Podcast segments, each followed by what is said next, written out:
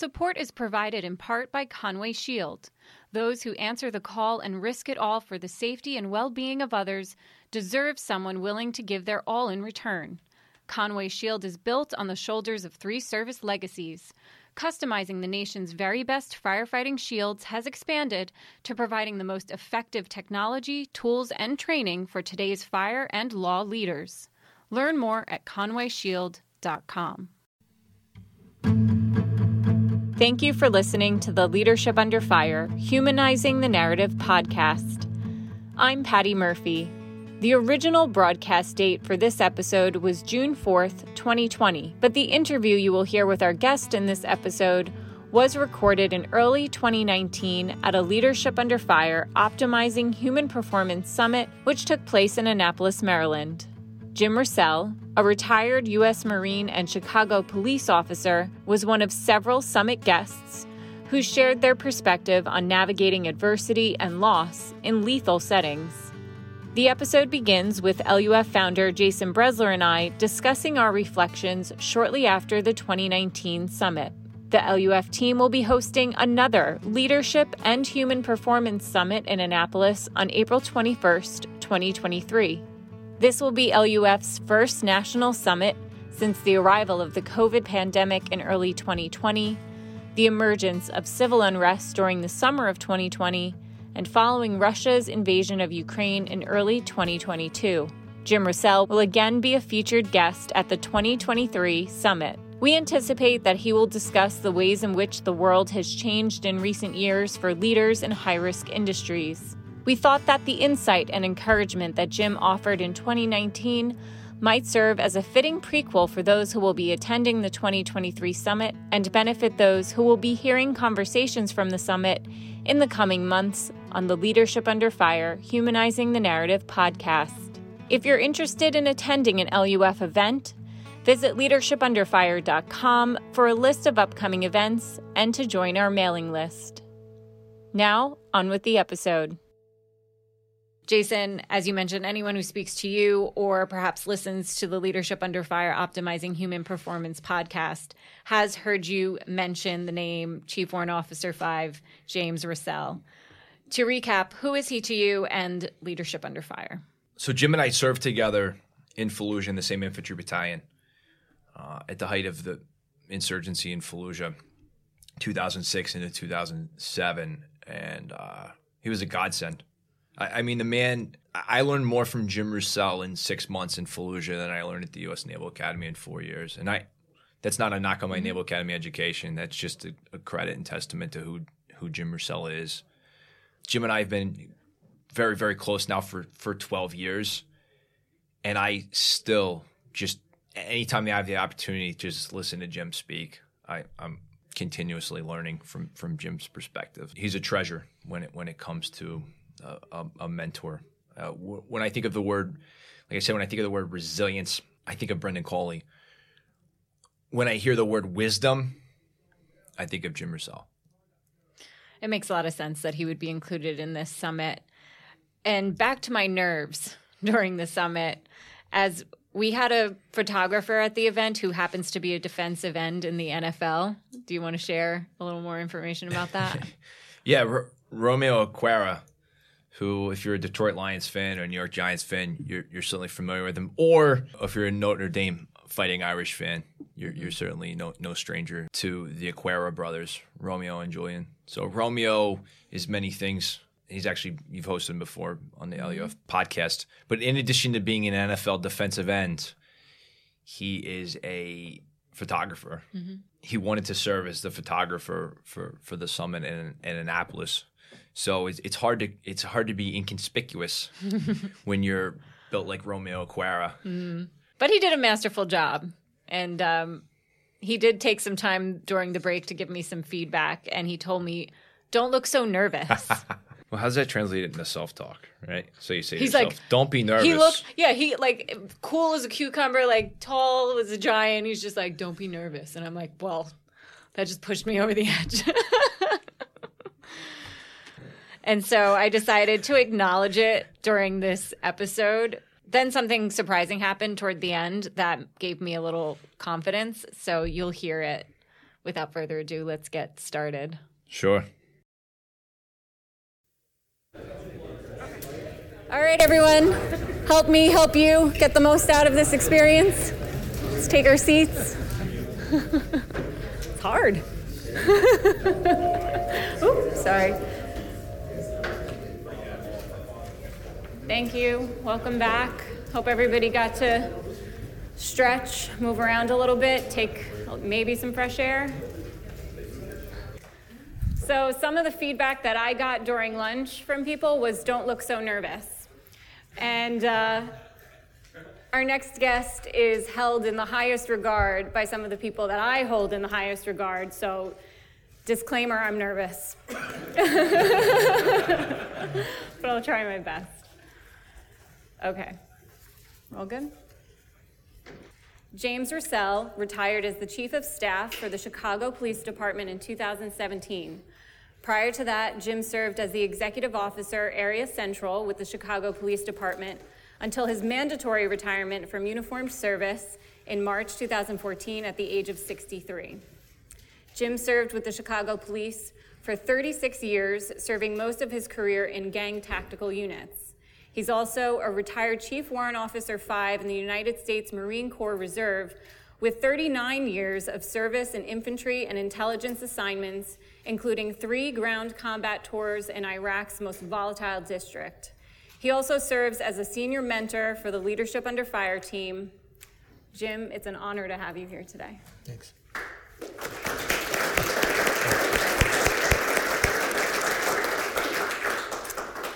So you've served in a number of important and senior roles, both in the United States Marine Corps and the Chicago Police Department during critical junctures. What's your personal definition of resilience?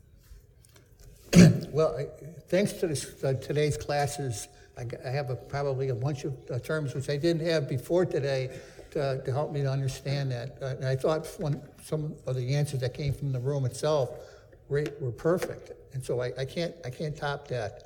Uh, but I, I, think one of the things I'm going to get, get asked about is about lethal resilience. And that's a little different. Uh, and lethal is means dead, and that's forever.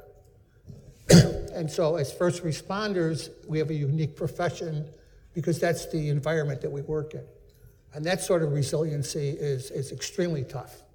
And then I'm going to back it up a little bit more for this definition and say we have to understand that we operate in a civilian environment and, and, and there are casualties also. And that's forever. And then we have allies that we work with in the military, and they have casualties. And uh, so those are all numbers that we have to keep in our mind at all times. And when we're talking about resiliency, talking about training and preparation, if we don't understand the scope of the, of the environment that we're dealing with and how catastrophic that is, then we're not doing ourselves or anybody else any good. So uh, it's, it's, I, I, applaud everybody being here. These are really tough questions. We were just talking about that before we got started. And then as the years go on with this uh, leadership under fire, you're, you're getting the finer point on the pencil to understand uh, we, as leaders in these different organizations, what can we be doing different and better so we can cope with this? Because quite frankly, if you stumble into these situations and you haven't done any preparation, planning, training, uh, it's going to make it even worse. It'll take you even longer to respond from it. And quite frankly, in my years of experience, many people don't. They really don't. They just quit. They just shut down because they weren't prepared. They'll tell you straight out, I never thought it would be like this. And then we've done something wrong by allowing them to be in this Pollyanna kind of frame of mind. One thing we were talking about before we got started was organizations. So, what is your, um, how do you think resilience impacts organizations as large as the Marines and the Chicago Police Department, organizations consistently navigating and managing risk um, in its many forms in order to promote security? Yeah, I, I think across the board, the, the units that have outstanding leaders that have really put their heart and soul into, into being prepared uh, get the job done. They accomplish whatever they're supposed to do. And I liked the previous class. It was excellent. The Dr. She's still here, but it did a great job talking about the mission. If you haven't taken the time to analyze your mission statement, I mean, really take it apart and look at it and then cost versus effect and say in a lethal environment where we're going to be suffering uh, you know, casualties, uh, how does this mission actually weigh up? Uh, and if you say it's not worth it, I mean, that's a, it's, a good thing to have that conversation before you know, you're in, in the middle of it. But there, it's, the mission statement does become like an anchor point for you to go back to and say, this is our mission, we serve and protect. And we have to understand how we go about doing it. If we do it and we end up killing three civilians, I don't think we're, we're actually filling, fulfilling our mission statement. Also, in the military, it's locate, close with, and destroy the enemy. That doesn't mean kill everybody, it means destroy their will to do something. If we do this and it breaks our will and we're not capable of doing anything anymore, then they've actually won because we didn't prepare for our job in the first place. I like the fact that you used the word anchor there, given our theme here this weekend. During the course of your during the course of your careers, uh, you've worked with a considerable number of different leaders and commanders. I want to acknowledge my condolences. You lost someone today who was very impactful to you, Colonel Smith. Uh, were there any others, uh, and if you want to talk a little bit more about him, yeah. that had a profound impact in, on you and why? Yeah, and, and so that that's so I, there's a couple, there's a lot of them. I think the whole aspect of mentorship, mentorship is is essential in any organization. That you take the young guys or girls and, and, and, and you give them the time to make mistakes and learn things and ask questions and build upon it with the idea that they're the ones that are really carrying the load. They're the, you know, so the whole idea is it's not the top down that really makes it work. It's the bottom up. And if you haven't given them the tools to be able to do it, you're setting up them up for failure, your organization up for failure. So, two little stories uh, that were critical, and I've used them my entire career. Was I made sergeant in, uh, with the Marines in uh, the fall of, uh, of 72, and, and we, were, we went and celebrated in Thailand uh, you know, getting those three stripes. And so we're, we went out drinking, and I'm having a great time, and that's all I'm thinking about, how lucky I am. And uh, Master Sergeant came over to me and sat down, and he said, uh, congratulated me, and he said, you know what those stripes mean? How do I know? And so he says, uh, he says, this isn't my first time over here. I was here a few years earlier. He said I was a staff sergeant. I was in charge of the security around the MAF headquarters. And he was in charge, he had the cooks and the drivers, the administrative people, the techs, the bandsmen, and he had, had the perimeter with him. And he was doing what he was supposed to do, putting machine guns, lanes of fire, OPs, LPs. And a warrant officer uh, who was in charge of those people came to him and yelled at him because they were working all day long as their jobs as mechs and techs and, and cooks. And he says, You get them out playing grunt all night long and you're killing them and they can't do it, and, and you've got to stop doing this. And he said, That's, This is a job they gave me to do. I only know one way to do it. Uh, so he goes, Listen, if you, you keep this up, he says, I'm going to write you up, and, uh, and we'll, we'll take you know, some stripes away from you. A few weeks later, they were overrun with tears running down his face. He Told me the name every single person killed, how they were killed, and where. I was sober, I forgot everything about my party, and I understood the uh, concept of responsibility. You're responsible or you live with the guilt at every level. So, uh, to, to, his credit, he ended up uh, retiring as a sergeant major uh, with the 1st Marine Division. A, a very impressive man. And for him to be able, I mean, this is 40, close 40, 40 some years ago. And it's still, I can remember it, you know, that clear when he told me exactly what my responsibility was as a sergeant. The other thing is the phrase, do the right thing. As years goes on, that gets harder.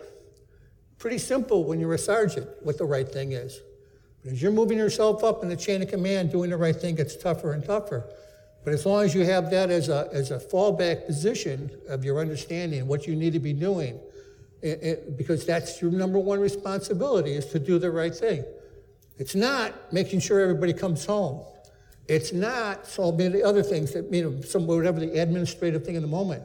it's do the right thing. So you've got to find a, a system of understanding to put it into context so that you know what it is. So you don't live with the guilt of not doing the right thing and having a bunch of casualties that you have to deal with for the rest of your life.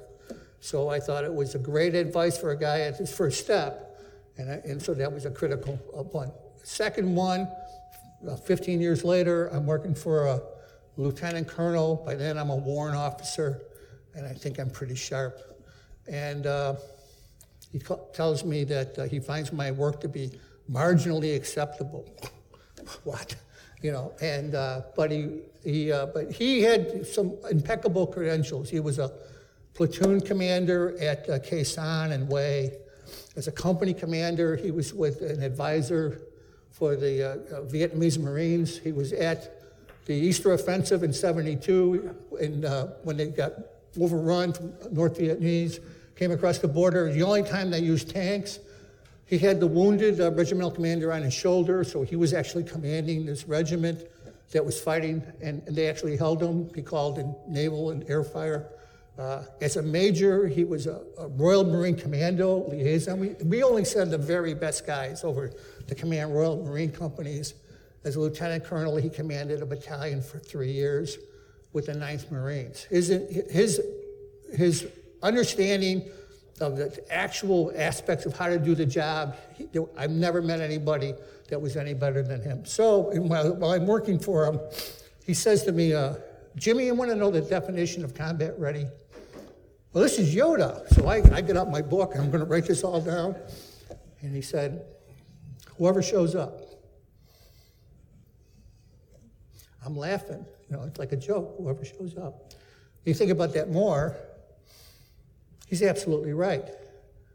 And for first responders, it's everything. Whoever shows up, it's the first couple of minutes that make the difference.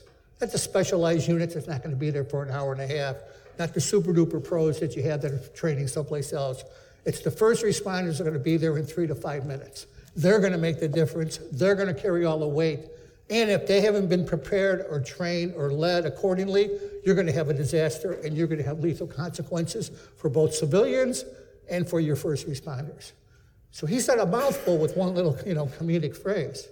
And once again, you go, that's something worth putting in your, in your mind back uh, to, to think about. That is very profound. to flip the perspective a little bit, you deployed to Iraq on three separate occasions where you were a huge advocate for partnering with the local tribes during a time when many of them were adversarial to the U.S. government. My understanding is that you encouraged Marine commanders, leaders, and troops to try to see the conflict through the eyes of the locals, which I'm sure is very difficult. What are some of the lessons about resilience you gained from them? And is there a particular experience where they demonstrated their resilience that's yeah, resonating with you? So there's a lot of different uh, you know, points to this. But regardless of the environment, the problem we have across the board is that uh, people think that all the answers are on some computer screen. So they spend all their time looking at the computer screen, whether it's at work or at home, or the answers aren't there. For first responders, wherever you're at, what you want to know is out there on the street. Everything you want to know, all those questions you have, the people know. And if the more time I, t- I tell people, turn it off, get out of the car, go talk to some people, and you're going to learn something. And regardless, so one of the first operations we did in Iraq, we were going to go do a night operation, and one of the seven-ton trucks flipped over uh, into a canal, and a bunch of Marines spilled into the canal with all their equipment. And the local people came out and jumped into the water and saved them and pulled them out and, re- and recovered all their gear. And these guys were ready to shoot everybody in the village because that was their mindset. And they have to go back and say, You're missing the whole point. I don't care where you are in the world, the majority of people are just nice people. They're just trying to make it from day to day. You know, so they were very hopeful, and that started to make people think about things differently. So it doesn't make any difference where you're at. And once again, if you take the casualties into place, I've had people tell me in both the military and in the police department, I can't tell the difference between the good people and the bad. And I got to tell you, don't do me any good. You have no value to me whatsoever. You're no value to yourself. You know what I mean? So it isn't uh, the idea of, of, of, of have, doing things and not doing it in concert with the people that live there uh, is is foolish, it's ineffective, uh, and off fronts. And then on the other hand, once you start working with them, it just changes things. Like, we were trying to deal with Al Qaeda for a long time. I finally sat with some leaders, and, and, and during the course of the conversation, I said, Well, what do you want? And they said, uh, We want you to leave. I go, Well, we want to leave, but we're not leaving until we don't deal with Al Qaeda. And they said, Well, we can take care of that in 60 days. Okay, that's a deal. Let's do it. And I'm not kidding. In 60 days, in the area we were at, there was no more Al Qaeda because what? They knew the neighborhood, they knew who they were, and uh, it worked out really well. And the other thing was interesting about the conversation was when I talked to the chief of police, uh, I asked him what he wanted, and he said he wanted three things. He wanted intelligence, he wanted snipers, and he wanted aviation. And I keep it in mind at all times when I tell people, I said, that's what he wanted. Everything else, he would do all the heavy lifting himself, and he did. So I think I'm a big advocate of human uh, intelligence. I'm a big advocate of community policing. Uh, I think if you're not going down that road, you're missing the, missing the point. And that goes back to your mission analysis. When you're looking at your mission, if, if you're not looking at it in, in that kind of framework, if, if the mission is just from your perspective, uh, you're going the wrong way. Dissecting that lethal environment a bit more, you spent several decades fighting crime in Chicago, where you spent the later years of your career as a commander and then the chief of staff. Um, we've talked about your deployment. On numerous occasions, the units you were serving had personnel killed in them. And in many instances, the operational requirements and tempo did not permit much in the way of operational timeout, which we were talking about earlier, and stand down. What sort of mindset did you find helpful after losing men that you cared for, but in an operational setting that required you and your unit to continue operations? Yeah, and there's a, there's a number of different facets to that. And I go back to, to the one again. You can't just look at our casualties and not look at the larger casualty context. So one of the things, methods that I would use, every time an officer gets injured, uh, you go to the hospital. A supervisor has to go there and be with them until, until they leave the hospital. And so when I was a sergeant, I would go and and I'm not talking something catastrophic, but you know, he's banged up, he's in the hospital, the rest of it, or she. And, but then I would ask him a question at some point and say, "Does it hurt?" And they look at me kind of like, "What are you, an idiot?" But they, they would go, they went, "Yeah," and I would go, "Yeah." Look around the room. Everybody in here hurts, and it's all real blood. The problem is we start to think it's television, you know, movie blood. They're not real people. They're they're just they're not they're not us. And so you have to be able to cope with that and it's the same wherever you go. Uh, the Iraqi police suffered casualties like people will never know. However, however many that we had, they had far more. And they didn't have the support services that we had, but they were our allies. And it just is something, and people would forget that. And someone, somebody said, well, I don't like them. I don't want to work with them. Well, I'll tell you what, they're bleeding. They're bleeding really hard. So that really affects us in being effective in our job. Now we go forward to our context. How do we handle for ourselves? And I think if you've done a good job and you've, you've got good, leadership and they've trained well and we're equipped well, it's, it's going to happen. I mean, it's just when you think, some commanders would want to say things like, my goal is not to have any casualties. Well, everybody has that goal, but it's going to happen. And, and, and, and so if you haven't dealt with the fact that you're going to have casualties, then you're going to just crumble under that time. But if you're prepared for it, and the people believe in the mission, and then you go back and you do your after action report and you go through, and maybe there are some things that we've done wrong. And then you got to be honest about it. I'm not saying that to, to broil somebody for, for making a mistake, but realize that this was a procedural error, something that we did that we don't need to do that. But if everyone knows that that's the organizational sentiment uh, for Colonel Mark Smith, the guy who passed away today, he had been fighting cancer for about eight years.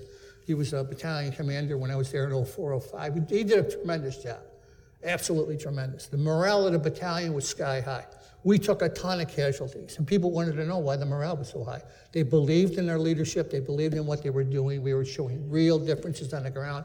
It was, it was called a triangle of death. I mean, what do you, the place was as bad as it could be, you know what I mean? But he actually found it, get inside in it, find the enemy, you know, locate close with and destroy their will to fight, which he did. So to his credit and his memory, uh, I think that's the best thing you can do for them. Is uh, if you love them, train them hard.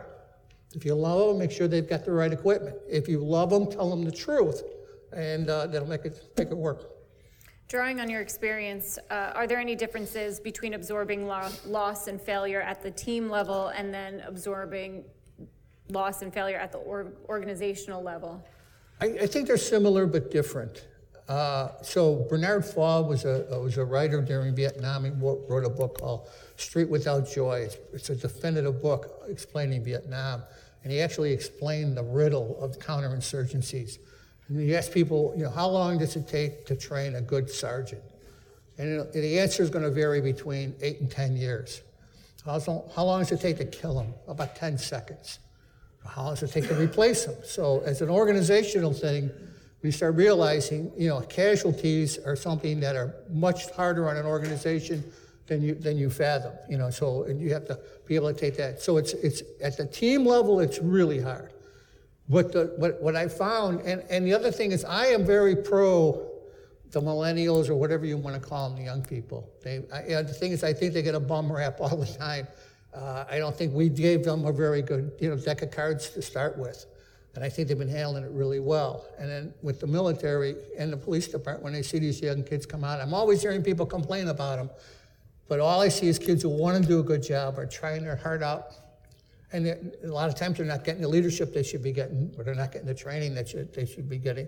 And this is a good place to be kind of talking about that is, so if they're not living up to our expectations, we should probably look at the mirror at ourselves and see, ask ourselves, what are we doing that uh, not resonating with them? Does being resilient as a leader at the team level equate to being resilient as a leader at the organizational and strategic level? No.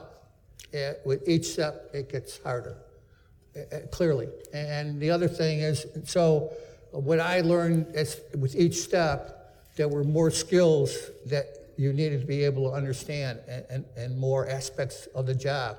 And there's a Peter principle. There's people who are really great at this job, and, and then you promote them to something else, and it, it doesn't work out. And then you sit and go, wow, we had such high hopes. We thought they, they would be great. And a lot of times I would find, if I went back into their background, they missed something coming up. And so they have a blind spot. So, and that blind spot gives, makes them unprepared for this next job. So when I talk to people all the time, and when they get these promotions, I go, go to a fast place that's got a lot of work to do and learn every aspect of the job. There's a lot of guys that get this promotion, they go to a sweet spot, and they're also, and all they're doing is thinking about the next promotion. And you say, you haven't taken the time to learn this job. So the, the other aspect is, in addition to the mission statement, and the leadership becomes a question of how long does it take to learn a job, whatever that job is. If you haven't put the time in, then you're not going to be able to do it, and you're going to be a failure. And if you, as the leader, don't know how to do the jobs, and that's where I'm saying, as you're moving up, you're, you're, you're actually doing everybody a disservice. You don't understand how any of these mechanisms work. So it's, uh, for like if the new lieutenants on the police department, and I'll say, make sure you go to a fast district that has a lockup, because not every one of them has a lockup. But if you don't have a lockup, you're missing a third of the job, and that's critical aspects. And, and, you're, you know, critically uh, responsible for everything that goes on there. But you'll have guys who become a, a chief, and they've never been a, a district commander, or they've never been a watch commander. It's like, wow, does anyone wonder why they're doing make such bad decisions? They don't understand it. And the military is the same thing. How often do we go to war? We don't go that often. And so therefore you've got this huge learning curve. Can we really afford two years where everybody does on-the-job training? The answer is no. I mean, that's why reading's so important. We're going to get to that. Yeah. Okay. yeah. Uh, before we do, I've heard Jason speak on numerous occasions about your ability to candidly challenge a senior commander, sometimes a very senior commander, particularly when he was committing to a course of action that you felt would be detrimental or maybe one dimensional in his thinking. Did you have a framework for when you would challenge and when not? Yeah, I, I think, you know, and, and uh, trying to put it in the context. So if, if we're going to do something and it, it, it's, it, it, it violates some of those basic tenets of the, of the mission statement.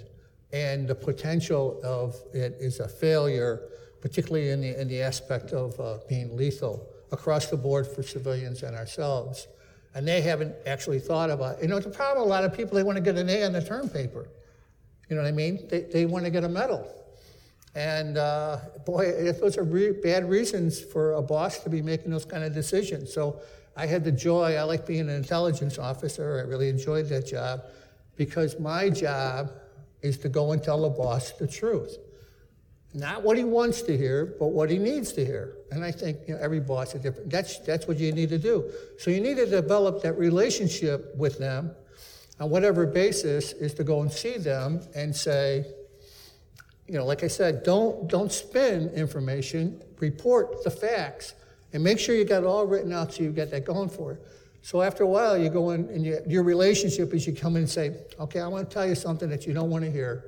I have, it's my responsibility to tell you. So here it is, boom, boom, boom. You can see their face just going like this, their eyes thrown in their head. And then I'd leave, and you'll see about two hours later or less, they'll call me back in and say, Jim, thanks a lot. And, you know, it's, it's not easy to do that, but you can't wait till the worst word thing in the world before you go in there. And you can't go in there like every day saying the, the sky's falling because nobody's going to listen to you. But uh, you've got to be able to be a, a, an honest barometer. And this goes to the other aspect. Any boss at any level that surrounds himself with all yes people, you're doing yourself a huge disservice. You got to get people around you that, you know, are going to tell you the truth and they give you a fresh set of perspectives. You know, and so it comes up a lot. Uh, and so a, phrase I've been using a lot lately is, when was the last time you changed your mind about anything? Because if you haven't changed your mind, you're probably wrong. Because in this era, there's so much things going on, technological changes, societal changes, environmental changes, political changes—you've got to be reassessing all this stuff all the time. And occasionally, and I know I would find myself, I'd be sitting in a room, we'd be arguing and arguing, and then when the thing would be over, it's still grinding in my head. As I'm walking back to my office, it hits, and I go, I'm wrong. So then I would make a point, go find that person walking in their office and said, you, You're right, I'm wrong. We're going to change this. And sometimes they start apologizing. I, I go, Oh, I, you shouldn't apologize. I mean, this is why we do what we do. This is why we have a process to go through these different aspects, to challenge the conventional. We may have done this 100, for 100 years. That doesn't mean it's right. It doesn't mean that, you know, it's still right. So it's uh, Abraham, the book about uh, Team of Rivals, great book. And what was it? He was a genius because why? He surrounded himself. Every one of those persons that was on his cabinet thought they were smarter than he was. In fact, they knew they were smarter than he was, but he managed to get them all work together, and he would listen to them when he gave them advice, and he could also get them challenged to do a better job for the organization. This is leading right into my next question, which centers on the moral imperative. The scientific community in recent years has given us much insight into the psychological and physiological effects of trauma, but much less in the way of moral injury. It's probably safe to say that sometimes leaders do the right thing and are inevitably punished for the outcomes um, beyond their control because of the political, legal, and media implications. What counsel do you have for leaders in their preparation for moral dile- dilemmas where they have to make a choice between what's right and doing things right? I think this, well, I guess we could take, you know, I, I, don't want to be overly dramatic, but this is almost taking the Nuremberg trials and saying, see, if you were one of the generals at the Nuremberg trial and you said, I was a good officer and I followed every single rule that was given right down the line, blah, blah, blah. And at the end of the day, you say, that's not what we need you to do. It's very important. If we don't have a moral imperative to what we're doing, we're a failure. And so, I think, and like I said, and then the other thing that goes by doing the right thing. And if you fail in that doing the right thing, I'm telling you, it's a, it's a, it's a gnaw of guilt. It's like a rat that's in your stomach. It's going to eat you alive. You know what I mean? Especially if you've taken casualties, and you can't, you can't, uh, you know, balance that out. This is this is what we did. This was the cost of it, and the reason I did it was because so and so wanted to take a bridge because he wanted to write himself up for a Legion of Merit. And you know, I mean, that's a that's a legitimate conversation. Was a bridge, and every time I turned around, they wanted to do a parachute jump to take the bridge. I go, we've had the bridge. We, I drive over the bridge. I could go see the bridge. Why am I jumping to take a bridge? Because it'll look good in the citation, plus you get another little star on your jump wings. I go, it's ridiculous. You know what I mean? What if, just no, we're not going to do that. It's just, but that's where people get themselves backwards about what's the mission that we're trying to do, what's the end state, what's the consequences that could be potentially uh, be dealt with. What counsel do you have for leaders who might one day find themselves morally injured after having done what's right? You know that I think, and that came up. You know, you got to be able to uh, ahead of time uh, assess. You know, you know where's your where's your pivot point? What you know what's what's your you know your, what's your internal? You know, I know what mine is. Uh, and so I, I apologize if it offends anybody. As long as I'm square with God, I'm good because that I really can't deal with. And so uh, you can look at them, and I have had people say, Are you afraid of this? I'm not afraid of this or this or this. I'm not afraid of any of that. I am afraid of God. So, but I'm not saying I always have the answer what's, what's right to do. You know, I've been in some pretty tough ones. But uh, usually that's for the introspection. You sit there and go, okay, the old master sergeant, you know, what's the right thing to do here? And I'm going to stick on that one. Now, uh, and then I have to go back and say, and go, so in the political environment, when they come in and tell us they want us to reframe the messaging, I go, what are we reframing? The fact is, three people were killed and this happened. That's the facts. I'm not reframing anything. Now, sometimes they'll say, we'll go down the hallway, we'll have somebody else reframe it. You can do that. I'm not reframing it, you know what I mean? And the point is, for the young kids that are out here working for us, they deserve to know the truth. You know, and that's a whole other thing. When you say, well, you know, we're not going to tell them. We're not going to tell them. They're putting their lives on the line. They have a right to know. We should tell them. What, what, are we keeping? What are we keeping this? It's amazing that the information that they need to know, we don't want to tell them, and then information that we shouldn't be telling anybody, we can't shut up about. That's the truth. I mean, so uh, Osama bin Laden, they were tracking him everywhere he went because of his sat phone. They had a guy go to Washington, uh, Fort Meade, and they were giving him a tour, and he said, Osama bin Laden, here, look, you got him on the map. We can see where he's at every single minute. Within so many hours, Osama bin Laden heard that, took it to sat phone, threw it away, never had another electronic device within like three miles of him. That's why he was in Pakistan all this time. That's a true story. It's like, hey, dummy, what you, that you should not have told anybody. But a lot of these other facts and figures, you know what I mean? This is a number that people should have. And so uh, uh, it's like crime stats. I go, why don't we just put all the crime stats out all the time? Here they are. Why don't we just put them out in little blurbs, you know, where we craft it? You know, say, well, we had a 22 reduction, but, but what is it? You're, what are we playing with the numbers? We're going to talk about burglaries because burglaries are down. But we don't talk about, you know, rapes and rapes are up. So just put them all out because it's the public. We work for them. What is this?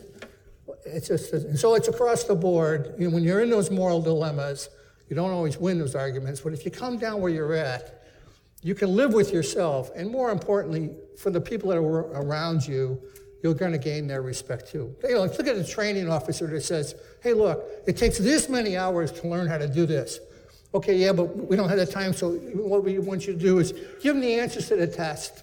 You know what I mean? And we'll have it done in 30 minutes and they sign off this document. You go, I'm not signing anything.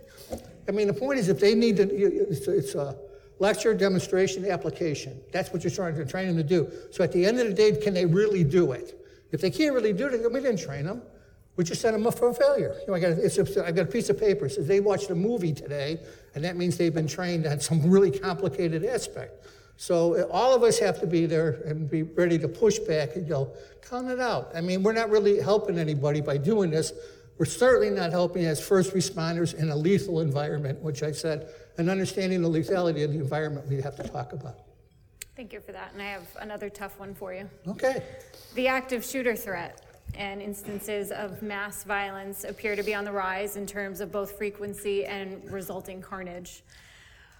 One could argue that the uptick in violence requires leaders in all industries, not just the military, but also in education and in the media. Annapolis Gazette mass shooting right over here uh, not only take physical measures to present, prevent or mitigate a mass violent attack, but measures centered around the psychological aspects. How do you think those who don't have a tactical, military, or law enforcement background can enhance their psychological resilience? Yeah, that's a great question. And uh, thanks, I, like it. It's one of those I, I like talking about.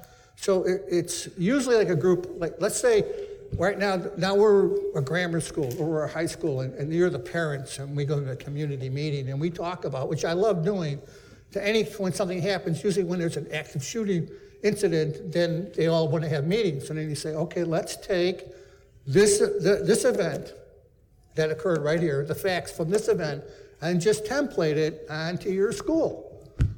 Would it be any different? Would it be better? Would it be worse? That's, that's our start point.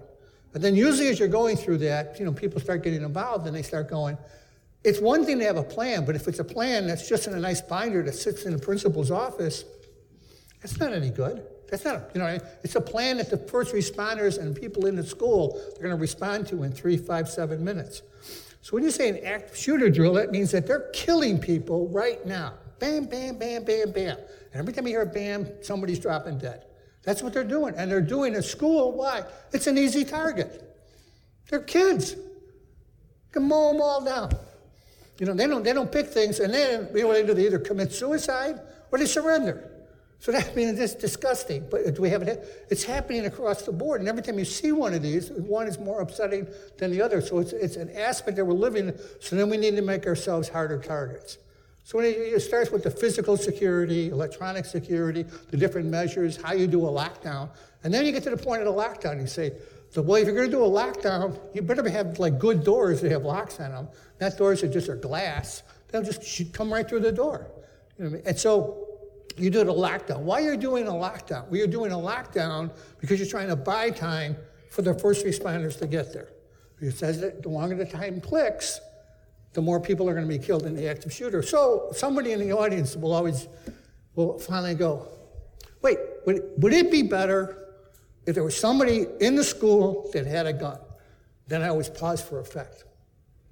Hmm. Yeah, I think it would. Why? Well, he's got a gun and he's shooting students. And now you're not waiting for the response time for the first responders to get there. It's already a, and more importantly, the person that has a gun, you know who they are, they know who you are. You've already worked out these procedures. One of the best tools for an active shooter is having everybody connected on all their phones. We all have these things right now. And I can do text messaging. I can have a map. I can see with my GPS where everybody's located. I mean, it just gives you, but now we take all these things that we just talked about and we say, so now what should we do? Let's do an exercise, you know, when the school's closed, on this, on this facility, you know what I mean, and, and, and walk the dog. So let me go back to 9 11. And I, and I re- apologize because I don't remember the guy's name. But if there was a, a you saw, seen that movie called uh, We Were Soldiers. We Were Soldiers, Once and Young was the name of the book. And on the cover of the book, there's a picture of a young lieutenant in Vietnam in 1965 when the first cav went to, the A Shau Valley. And when he got out of, out of the Army, he got hired as a security specialist at 9 11. And his nickname uh, when he was a lieutenant was Hardcore. He's a hardcore guy, you know, boom, boom, boom. So he got this job of doing the security for the people. And he ran counterterrorism drills once a month for the company he was with. And they practiced, you know what I mean, hardening the targets, locking the doors, and evacuating the building. Every month. When that happened, every single person from that company got out of that building alive. Every single person. Only person died was him. He went back in to check that everything was clear. And, and, and the building came down. All of them. Yes, sir. Thank you. Thank you. I mean, the man's a hero. But why was he a hero? He goes, he did the right thing. You know, what's so important? You know, when is this going to happen? Don't worry about it. We got other things to do. We don't have to practice that. You know, so the whole point is when we're looking at our mission statement, the worst case scenarios, if we're not training for that, we're not doing our job. And so, thanks for that. I'm just saying, it's, there are examples over, over and over and over when people are stepping up and doing the right thing It makes a big difference.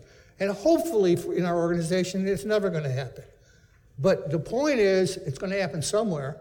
And I don't know which one of these exercise, you know, whether it's, it's Las Vegas, you know, or, or, or, the one down in Florida, or the one in New York. Every day there's another one, and one's more sickening than the other.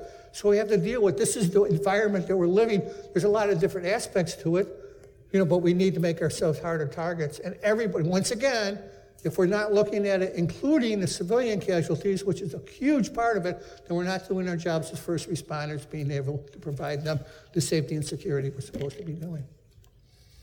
I want to talk to you about reading and resilience. Oh yeah, so I'm a you know all the people I'm a big a big reader. I don't read I don't read fiction, very little fiction, because nonfiction. Most people write fiction because they can't write the nonfiction because they can't say things about people in real, about where they really messed up or were evil, or so they write nonfiction. They change the names to protect whatever. And uh, but if you read the nonfiction, it's so much more gritty and real and, and truthful. And the other part, is, as, as first responders, we don't deal with this stuff all the time. I mean, the first time you're dealing with this whatever environment, you'll probably have to be, you know, if it's through reading, that's good.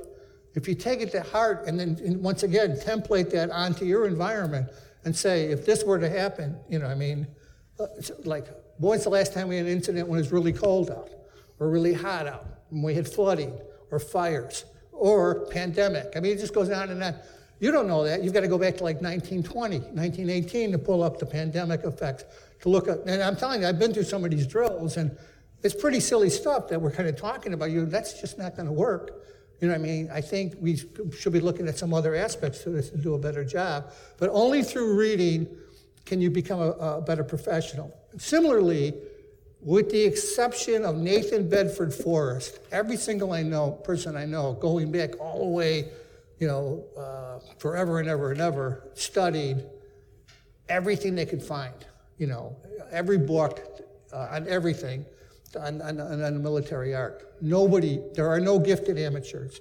And that goes to the thing that, so the team leader, yeah, maybe you can get away with that, but as you start working your way up, it's a profession that you've got to make the investments in, in the reading stuff because you're just not going to be able to realize that. And then the nice thing is, a lot of times they're completely honest about the mistakes that they made. Uh, and when you're looking at that, you, like you make those notes and you say, boy, everything that they did wrong. That's what we're doing. I've got to go to Israel like three times. I really, you know, I've got to go to London also to talk about security things. And I let, what I enjoyed about both of them was they were completely forthright about the mistakes they made. You know, they would say, Jim, yeah, we read that same stuff. We tried. We don't do it. And this is why. And, and going back to the active shooter thing, the first time I heard the whole active shooter explanation was from the Israelis because what they did, the first time I saw it in the training, I, I was because it, it, defied what we do. We would take cover, we would assess, and then we would move towards the sound of the guns. They run as fast as they can right towards the gun, and they go, "Jesus, that's nuts!" And they went, "No, we've only got so many seconds to get this over with." And he's not looking for us, the armed person that's coming. He's looking for innocent victims to be mowed down. Because if we don't get this done, you know what I mean? He's just going to have more victims. And he says this through the school of hard knocks.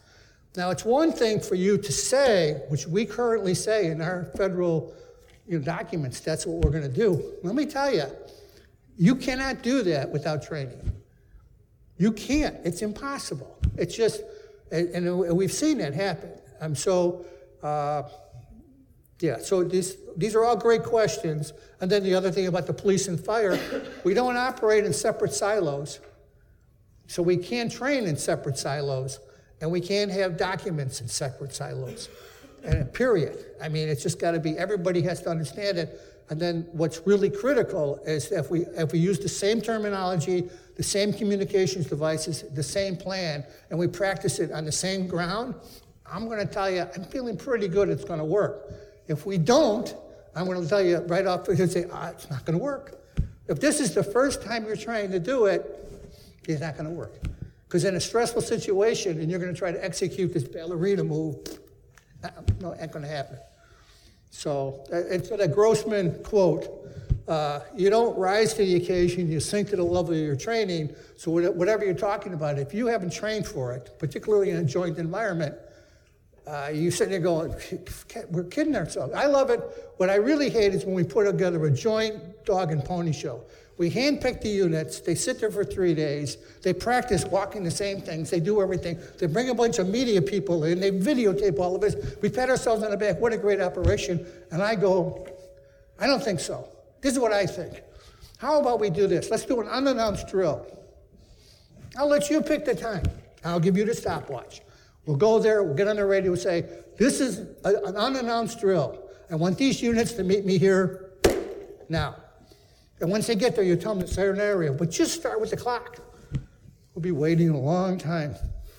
Uh, wait, uh, you got the equipment? You know how to operate it? And then you can just go, okay, take that plan and throw it out. Let's go back to here. This is what's really going to show back. And that goes back to the very first thing uh, whoever shows up.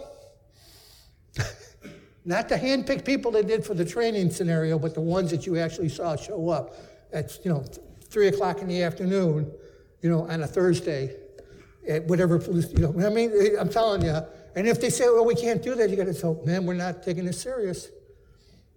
Not take, you know, I used to do that to uh, people at the airport because that was under my little purview, and I had a lot of fun with it because I would put the training aids out there. You know, so then I would call in a suspicious package. I would see how long it takes for somebody to show up. They'd walk up and, you know, then I would go, it is a bomb. I put, it is. What are you, what are you supposed to do? Now they, well, call for a dog. They call for the dog. How, sit with a watch. How long does it take for the dog to get there? He get, the, the dog alerts, and, and he, you can see the handler. He's going to go look in the bag.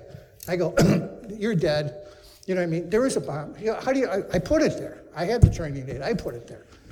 Call for the bomb tech. Now we wait even longer for the bomb tech to get there. He finally shows up and look at him and say, no, there is a bomb in there.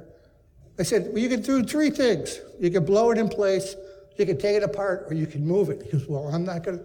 I'm not going to try to take it apart. I said, Well, you shouldn't because you're an idiot. You don't know how to do that. I said, So, you're going to blow it in place? He goes, Yeah, I'm going to blow it in place. I go, Look at where you're at. You can't blow it in place. You're doing a terrorist job for it. You're blowing up our own airport. He goes, I'm going to move it. I go, Great, move it. He goes to pick it. I go, What, you're going to pick it up? And then he go, Oh, yeah. I, but so then we do a timeline, run this all the way back, which is like a long time. And he's saying, so, I think this is not working. I think we need to do a better job so that we're, we're actually doing what we're supposed to be doing. To get, and that goes for everything. You know, like the other thing, casualty handling in the military. Until we have real casualties, we're terrible at it. We do everything wrong. And you tell everybody, you know, you just, you just, you don't pretend like there's not going to be any casualties. You know, and so you have to. And then the other thing, I guess, one, I, this will be the last point. I'll shut up. I don't mean to keep rattling on, but for your leadership, you know, it's a, a lesson for all of us. Myself, tough one. You, t- if you really take this to heart, you become a micromanager and you try to do everything. Well, you got to cure yourself of that. Because what you do is, as soon as, as soon as you do the exercise, you go, bang, you're dead. Don't say another word. Sit down. Okay, you guys do it. If they can't do anything, as a leader, you suck. You set them up for failure. Well, you did. You set them up for failure. So you got to be doing that for both yourself and for all your, eh, but usually your best guys, girls. You know what I mean? Because they're so, you know, and you have to go, and you have to do it to them, and it's hard. You say, no, I just pulled you out. In fact, I'm going to send you away. You can't talk to anybody. And, and if they can't, now, if they perform like, like rock stars, give them all the credit in the world. Because you have to plan for you not being there and preparing them for those, you know, lethal uh, and then you have resiliency because you've trained for your replacements. To, and the other thing, which is, which is really nice, which you find out, gee, the only person that was slowing them down was me. In fact, these guys are smarter than I am. They move faster. It really, it's just like you go, oh. so you just have to break those, those things and, and allow them to, to make those kind of things happen. Circling back to reading. Okay. I said I was nervous at the beginning of this talk. Right now, I'm wildly excited because I read an article in The New Yorker about Rick Rescorla from yes we just talked about and i took a screenshot of the last paragraph and sometimes i go back and i revisit this passage because it helps me come back to the role that i play and it's a simple role but the end of the article, a friend is explaining to the reporter what he is or what he plans to do when speaking with Rick's wife. And he says, I've tried to tell Susan this in a way, but she's not ready yet for the truth. In the next weeks or months, I'll take her down here and we'll take a walk along the ocean and I'll explain these things. You see, for Rick Rescorla, this was a natural death. People like Rick, they don't die old men. They aren't destined for that. It wasn't right for them to do so. It just isn't right by God for them to become feeble, old, and helpless sons of bitches. They are cert- there are certain men born in this world, and they're supposed to die setting an example for the rest of the weak bastards we're surrounded with. Yeah, it's a wonderful. Yeah. So, with that, we'll wrap this up. You guys can have your discussion, and then we'll open it up to the floor.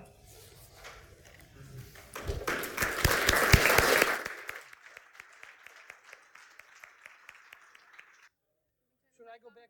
No, you're just stay here because then we're going to open it up to the floor. Okay, everyone, I'm sorry to interrupt. I want to open it up to the floor. And don't worry, we're going to have a social tonight, so if you have more questions or things you want to talk about, you're going to have more opportunities later on. But for now, just to um, take advantage of Jim's time here, does anybody have a question for him? Anybody want to come up to the mic? Okay.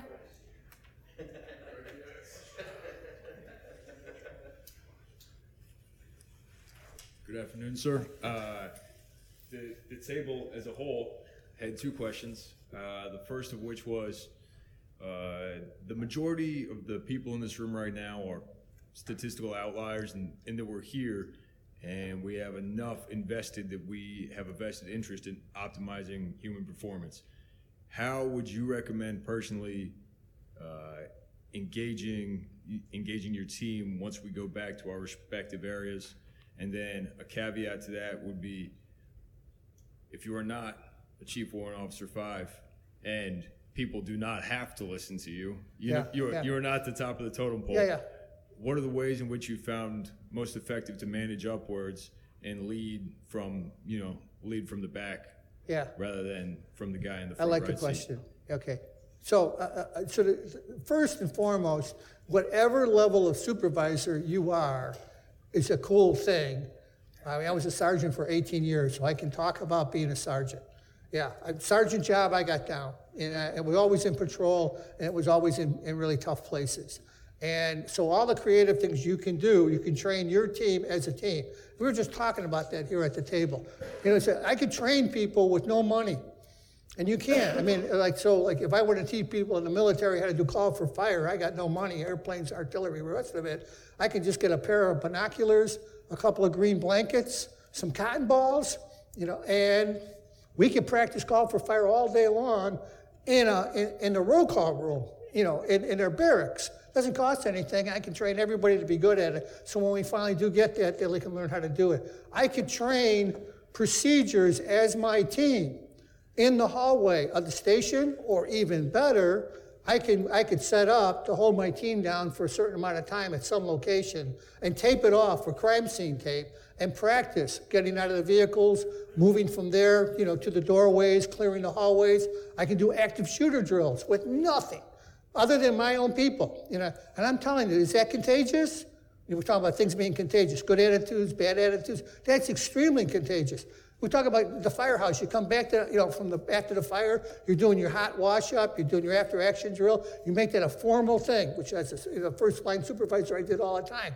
And they would all get used to it. The first time I can remember you, you try to do it with them, they're only listening to you half. But when they find out you're actually listening to what they're saying and you're writing it down, or yeah, I can actually turn them something, and then if they want to expound on it, and say, yeah, listen, you could go back and you could write something. So I can remember a Marine Corps thing. I give them these little after actions to fill out. I get it back. Somebody took a booger and put it right on it. So then I announced to everybody. I said, I'd like to thank the guy who gave me the booger. They all laughed, but then they knew I was reading them. If you're reading the after actions and you're actually making that work for your team, I'm, you're going to be, you got the, you'll have the hottest team wherever you're at. And everybody wants to be part of that team. Why? Because they're all included in it and they're learning how to do stuff. And then when they come and ask you, can we do this? Can we do that? Can do almost all the time you have to go back and say, we can do that, but this is what it's going to take, and you're going to have to make an investment. Because they always make it so extreme to the out to the end. We have to have all of this super, you know, a million dollar facility, and we have to have this and that. Actually, you don't, and a lot of the equipment that you have already. So you take the time to, to, to break it all down. I think I hit it all, but I, did I miss anything? No. So I think uh, the other thing which I was just talking to a lot of people. I know I talked to Jason about it. Is when you're that lower level supervisor, your latitude is this big. And every step, it gets smaller and smaller. And then when you're finally the chief, your latitude is about this big, and your timeline in the job is two to four years. You're to almost can't do anything. And a lot of them make the mistake, well, I can do anything I want. Technically, no. You got contract that says you can do this and you can't do that. You got written orders. You, you, just then there's budget. There's stuff that there's nothing budget. And so you're going to put stuff that, in, that you're going to do. It's not going to happen for three years. So they don't have the, the scope to change the, the climate, your, your, your command climate. But, but you at that level, you do. Now let me change another story. I got a book upstairs. I was going to bring it down here. It's called If Germany Attacks. It was written, it was published in the United States in 1940. Uh, it was actually written in England, like in the early 30s. It goes back to, this is what it was. During World War I, the, a, bunch, a, a, bunch of French officers, company grade officers, captains, wrote a paper because they, the trench warfare was so much worse than anybody expected. And this whole idea of talking about a, a catastrophic event, a, a uh, what's that book I'm reading now? Uh, a black swan. I mean, it's, it's, this is a black swan event. They didn't prepare for this. So they're saying they wanted to change the tactics for a deliberate defense. And they wrote this paper. So when the Germans went over and took those lines, they found these papers, they translated it. Their officers started reading it. They said, you know, this is really smart. The French general says, no, we're in charge. We, we make all the decisions. You're captains, you're idiots, you don't know what you're doing. The Germans, you know, so these young German officers, they write up the same paper and go, this is pretty smart stuff the French are talking about. I think we should do this. The German general in charge, he didn't believe it for two more years of casualties. And then it was like, you know, I, am thinking more and more that that's probably some smart stuff. So they, they created it, and then for this interwar period from World War I to World War II, it's now our doctrine. Most people don't know where it comes from, but that's where it comes from. But it isn't just that. This is a great book, it's just all lies it all out. But it's for everything. These ideas don't come from, up, from top down, they come from bottom up. Bottom up by leaders just like you that are looking at a problem because the people in charge, they don't have the time to do that. Your training institutions, they don't have the time to do it. You're in the field, you're dealing with these things. What you want to do is come up with a way that you incorporate these. This is our SOP for doing this. This is, you know, whatever that is, you start you know, solidifying that, then people start, you become a go-to guy. And they start going and say, hey, how are you guys handling this or handling that? And you say this, and this is why we did it. We, worst, we were using this tool, Guess what? We found it doesn't work, or it doesn't work in these situations. So uh, there's so many aspects to it. And is that the real issues of what the job is about? The answer is yes. And does that help with your morale? Yeah. And what's great is the coolest thing you can have is when you stop, you know, and have a beer, or you hear your guys talking to the other guys. They go, "Well, this is how we do it." Uh, you know, well, on our team, we do this. You know what I mean? And I'll tell you the other thing: at radio etiquette. I mean, that's something to talk about every single day. As a pilot uh, it trains, they can't fly that aircraft if they get their heart rate up. So they got to keep it nice like that. They, they, they just can't do it. So they intentionally, the thing is, making that diaphragm in that radio, if you're screaming and swearing and yelling, they know you're screaming and yelling, so they have no idea what you're talking about. You, the model of professionalism is you're as calm as can be. The image comes out, and very succinctly you get the message out. You've got to practice that, and you get and you do that with your guys where you compliment them.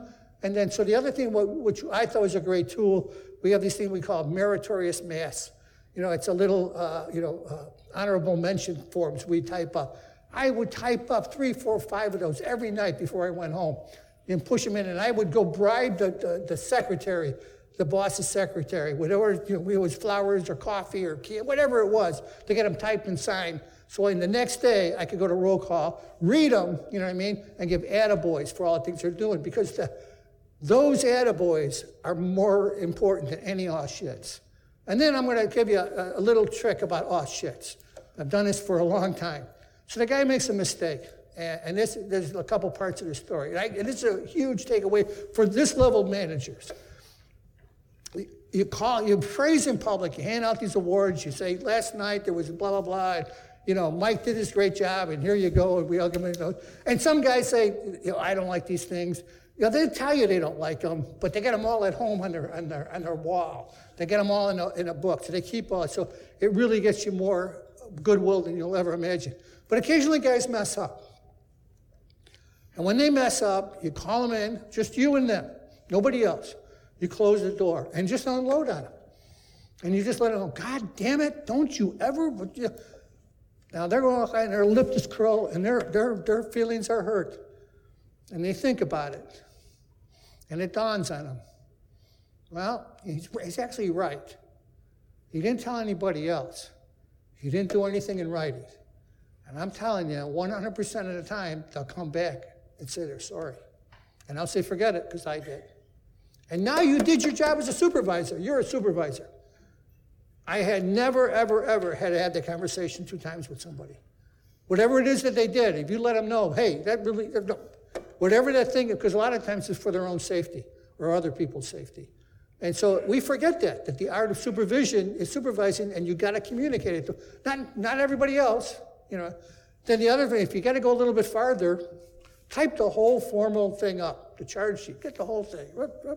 No, I'm, saying typing, now it's computer. But you get the whole thing. Call them in, then hand it to them. And they're reading it. You can see they start trembling. Some of them start tearing up. And then they'll go like this Do you really have to do this? And you go like this No. Don't make me have to do it. Same thing. So I just, there's so many aspects. Last story, and I, I was talking to, to Jason, I forgot of, and that's one of, I love this story. It's just, it, I was a company commander, and we're, we're, we're getting, no, actually, I was a company commander, and I had a kid, and he, he pissed hot the second time, which means we're going to throw him out of the Marine Corps. Unequivocal, nothing, we're just going through the motions. And the way I would do the office hours is I bring everybody in. I bring in the kid, I bring his company commander, the XO, the platoon, the first sergeant, the gunny, the platoon, everybody's there. This was a good kid. He's a, he's a, he's a street kid, he's inner city kid, and he screwed up. And he's being honest about, you know, it's all his fault, and he doesn't, you know. And I got a whole room of other people looking at me, shaking their head, going, Jimmy, you, you have no options. You have no options. All you can do is just sign the paper, and he's done. He is out. And I'm, I'm, I'm just, it's bothering me. I'm at this, what's the right thing? So finally I looked at him and I went, I went, Franklin, I'm going to do something I got a room full of people telling me I can't do. But I got a room full of people that all stood up for you. You know, and you have to remember because they're the ones that swung, you know. So I'm not signing this thing. I'm not throwing you out of the Marine Corps. And uh, don't make chumps of these people in this room. Two weeks later, Saddam Hussein invaded Kuwait. We got called up for the whole time of that year-long deployment. He was the hardest kid, working kid in that unit. Every time I walked past him, I said, that was the best decision I ever made in my life. 25 years later, I went to a reunion. He walked in. He had a, a, Marine Corps shirt on, a Marine Corps hat. He had a job as a technician working for like NBC News. He walked up to me and gave me a big hug. I have to tell you, I would have ruined his life. And so you, a lot of times you got that in your head.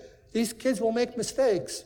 And if you stick up for them, and you should, uh, that's, that, that it, goes, whatever, it comes back a thousandfold. And, and they, and they all remember that. And uh, when I became a commander, we'd do the same kind of disciplinary thing. I would go to watch on midnights, because a lot of them, they do it, they make you come in on days on your day off to, to, to uh, grieve it. I went, no, I'll go to Midnights. So I go to Midnights, I call him. It's an old wagon guy. He's, been, he's got 20, 30 years on the job. He knocked off a rearview mirror backing up in an alley. They want to give him a day or some nonsense. I called him in, he's in his uniform. And, and, and just, he gave me the story. I said, okay, I'm good with it. He went out, told that entire watch. He goes, this is a great boss. He came on midnights. I mean, he, he tore it up. He, yeah, I mean, it's, You've got the options to do those kind of things, and I'm telling you, it, it, it's worth its weight in gold. If you don't allow guys to, and I'm not telling you you should paddle them, I'm not at all. In fact, I'm, I'm the other way. whatever the standards are, you tell them this is the standards, and you make them, you know, stand, you know, it'll actually exceed the standards on every single thing if you set that tone for them. But you got to do it for yourself too. You know what I mean? And uh, so it's a great question. Thanks. Did we have another one? I apologize for talking so much. we have more time to talk, so if we want to wrap it up for today, thank you, everyone. Thank you, Jim, for thank being you. so generous with your knowledge and your time.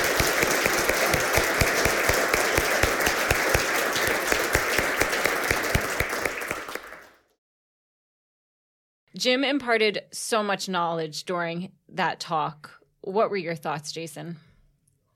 He just scratched the surface. Whoa. He he did. Yeah. Yeah. So, one thing I wanted to acknowledge is that, you know, oftentimes I find myself in these situations where you kind of look and you say, one of these things is not like the other. And standing up there with Jim was one of those moments where I was trying to balance that in my mind. And when we started talking about Rick Rescorla during the interview, and I realized, wait, I've been carrying around this quote from this article for two years and revisiting it whenever I feel like I'm going through a challenging moment. And to hear that Jim carried that around with him as well, that story at least, it really, that was the boost of confidence that finally settled my nerves and said, okay, this is the right place. This is, this is where, where it's okay to be right now. Yeah, absolutely. And, and I, I will add this, uh, having, having known Jim now for 14 years, having served with him in some pretty tough places, having conferred with him at, at, several critical and challenging decision points in my life. Jim is recently retired. He's been retired now from the Marine Corps for the better part of probably the past eight eight years from Chicago Police Department, just a few years. Because he's retired and because he's not leading in a formal sense, there's a side to Jim that's more visible mm-hmm. now than it was previously. He's more emotional. Mm-hmm he's not strictly in the business anymore of taking the fight to the enemy or protecting the mean streets of Chicago. And I think in in many ways he's coming to terms with four decades of of yeah. doing that. I get to see a different side of Jim than I was accustomed to seeing in Fallujah, and those that were in Annapolis got to see a, a very intimate and and vulnerable side of Jim, which really just speaks to to Jim's depth. Totally. And his uh, all that he has experienced in in uh, in life. With that, we wrap up day one of the Leadership Under Fire 2019 Summit. Anything you want to add? It's it's a lot for a day, right? Like you leave, you're saturated, you're excited about the next day, but you're there's some fatigue. These people, Jim and Brendan and Jen, you, like you're in the cockpit with Jen, right? You're you, you're on 100 East 178th Street with Brendan, and you're on patrol with with Jim. I mean, it, it, it's it's a lot to uh, to navigate. It's a really good way of putting.